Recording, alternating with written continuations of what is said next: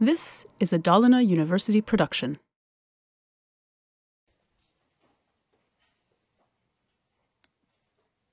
Uh, there's a tiny URL for uh, for this talk. If you think you might have, been, if you think you might enjoy it so much you want to see it again, then this is the, uh, the link where you can where you can see it. Um, I'm just going to put a timer on here. So, uh,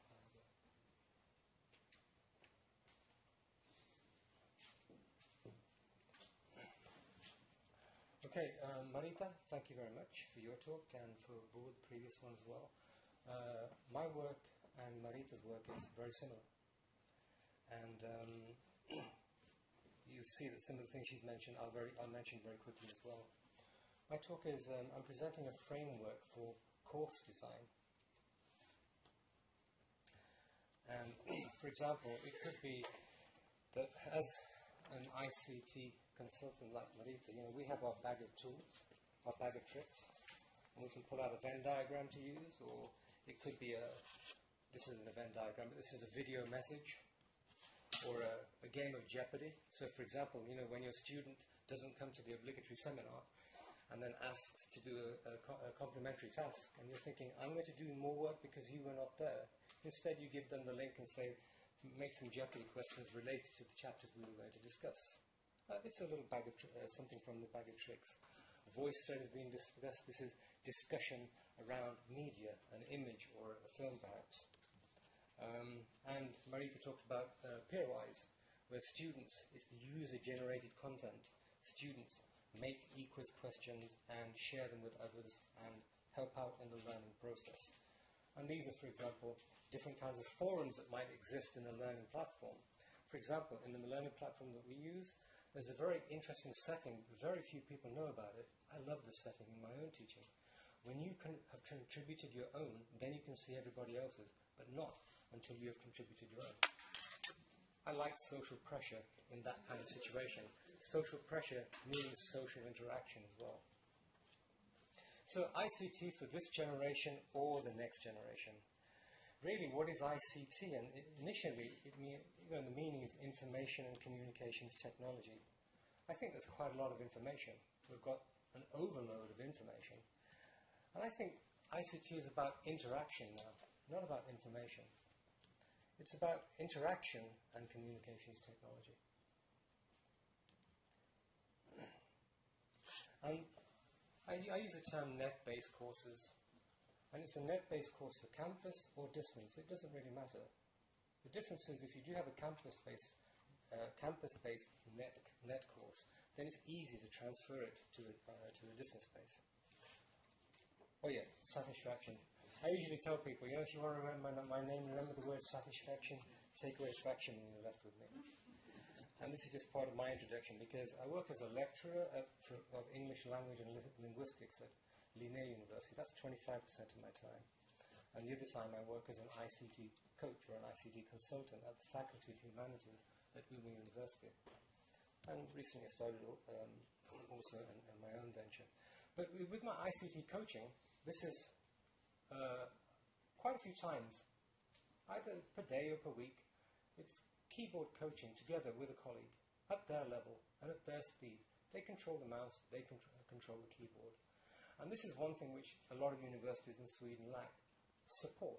Support nearby, close at hand.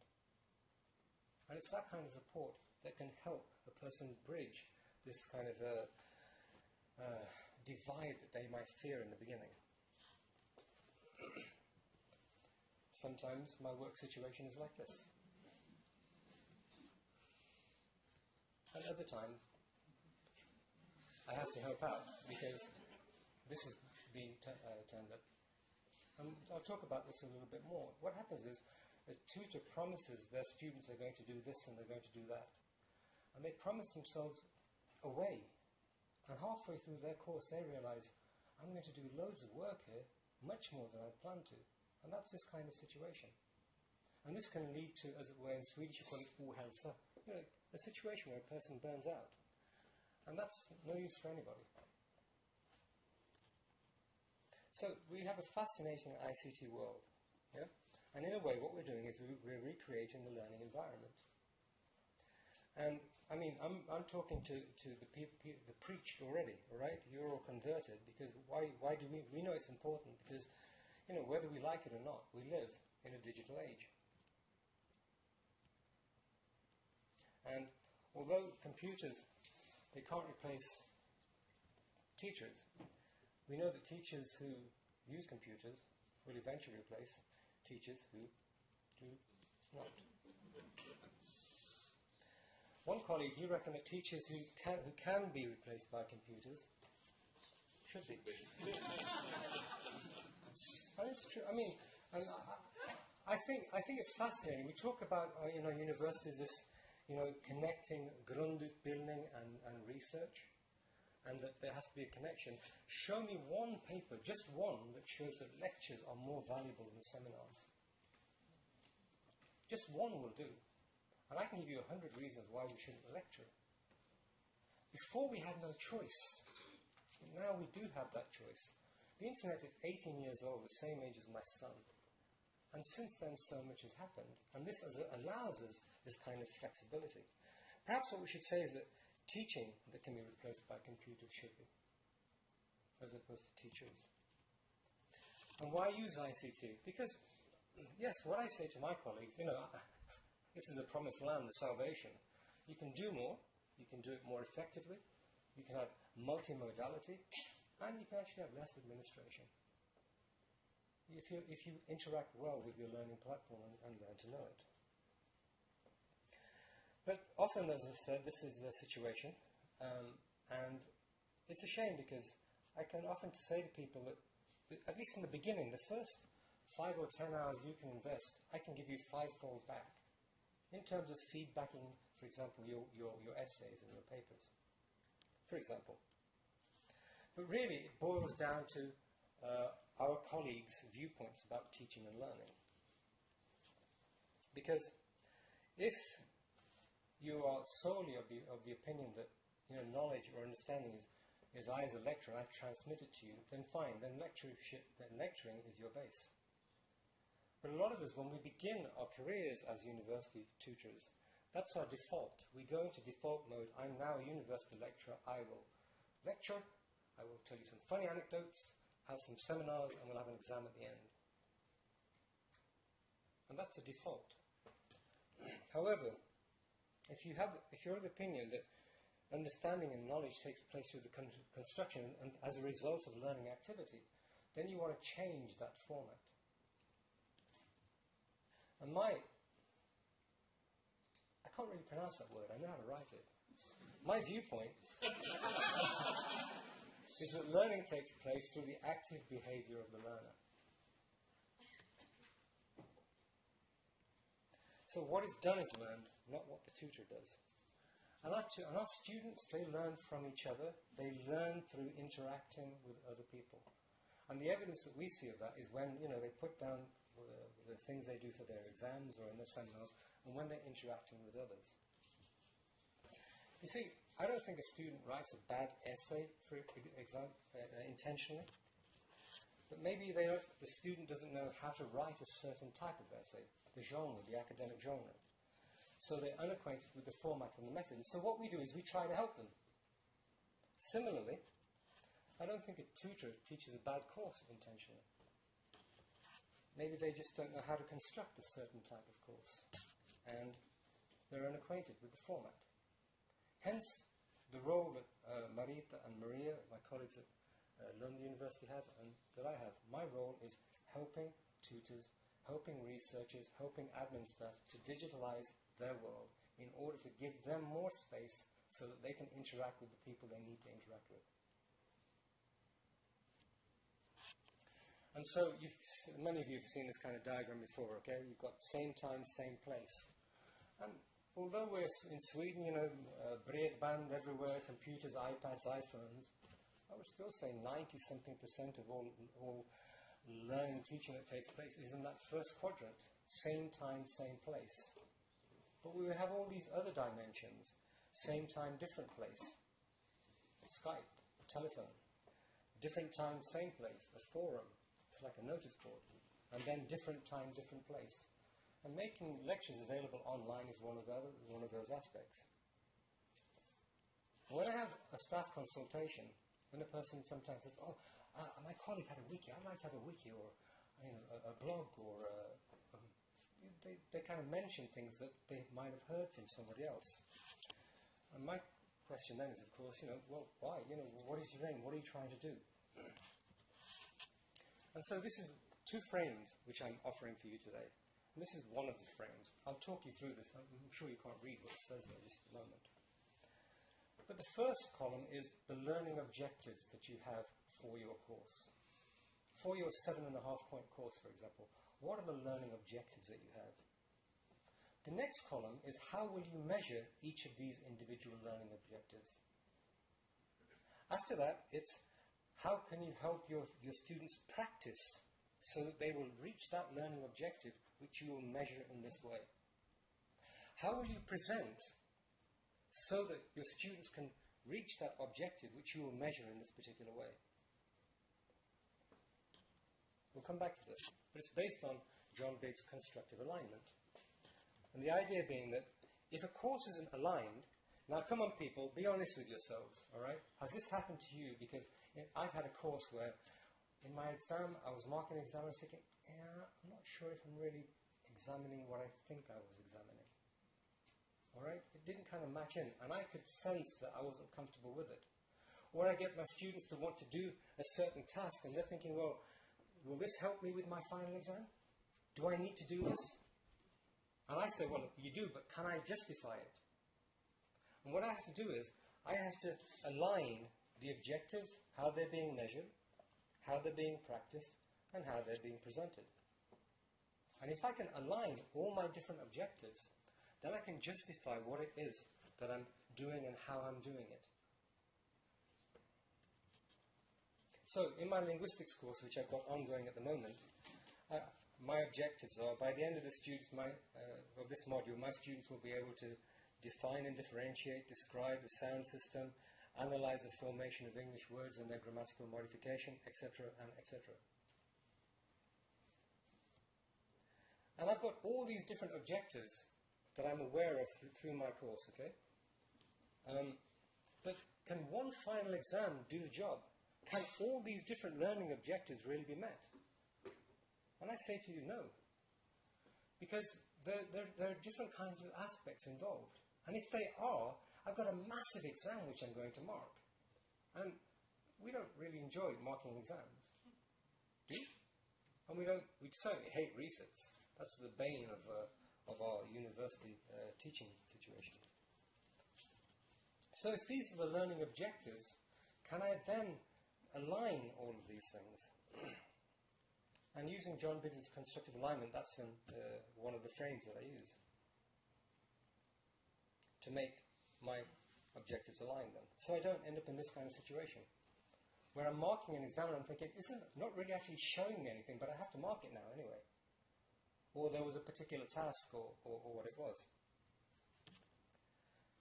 So I have a, a, a, pedagogical discussion with my colleague, you know, when they're setting up with their course, what is it that you want to do and how do you go about doing it? But it can't start there, or it can, but it, not only with that, because what I need to have is, um, I'll get to that, I need to have one more, one more frame for a moment. Because as my job, as their ICT consultant, it's to help to use the appropriate tool for the appropriate task and in, for the appropriate intentions. And I have insight in this now because part of my job is, you know, looking out for new tools that exist out there. Peerwise, which I learned about uh, half a year ago, and I then tr tried it out with my own guinea pigs, uh, students, and, and then relayed it to my colleagues. So which blend to use, it depends on the nature of the course. It's a bit like preparing a meal. You know, you have your scaffolding, what's that, your cupboard, your pantry. You have all these shelves with lots of different nice little tools, but, you know, nice little ingredients and things, but you don't use everything for that one meal. You choose and select what it is that you need. So here's the, the other frame. And it's these two frames that I use together. And this frame, the first question I ask when I meet a colleague is, how much time do you have for your course? 100 hours. How many students do you have? 50. Okay. Um, have you uh, taught this course before? Do you have any online material already made, or is it the first time you're going to put it in? And I ask them to write this in pencil so they can erase it and change it. We go from their hours. The quality of the course is not the quality that you have in your head, you know, because we're all very altruistic in what, what we want to do. The quality of the course is based on how many hours you receive. And if you cannot produce the quality you would like to in your head, you know, the ideal course, then you, then you wait on for a while because that course will get better, you know, one or two or three times down the road. And the quality is in accordance with the amount of hour, the, the, number of hours that you receive. So I asked my, my, my colleagues to fill this in, and usually when I ask how many hours are you going to receive, they say, oh, yeah, I don't know. Find out. Let's see exactly how many hours you have to play around with this course. Because then we go back to the other frame. Um, then we go back to then we go to this frame. Then we go back to the other frame, and we go back and forth. Because if the person says, "Well, I would like to have a," they, are going to write a paper, and I'm going to be marking that. How many students did you say you had?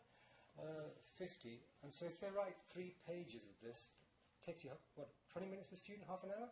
50 times a half an hour, 25 hours. Okay, that leaves you and so we do the math.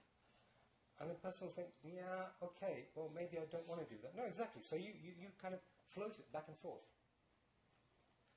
My job is the one the, in the fifth column is to help identify which ICT tools the person will need to reach a particular objective which they're going to measure in a particular way, which they're going to practice with their students, which they're going to present. So it's all aligned. But in relation to the number of hours. And for me, this is like a, an aspect of, um, of, of the good health of my colleagues. I have colleagues who are hardworking and very altruistic, well-meaning people who want to do this, but don't really have the time or the energy or the insights to start off. But when they call me, that's the beginning of their journey to wanting to do so. But it's helping them within that process. So we have then, you know, Bloom's verbs to, to work from, together with this um, sheet here then. And it could be, you know, list, identify. Well, do that in an equals instead. Um, compare and distinguish. Well, instead of having a, a two-page document where a person compares and distinguishes, online, go to a site and you make a Venn diagram where your students write two things in a Venn diagram and you get it in a list form. That way everything's there as a list instead of you, quite often, which happens, you read through this two-page paper and you're still trying to find those particular, that particular terminology and it's difficult to see. This will make it a lot easier for you to mark, for example, and your students will be able to do it online.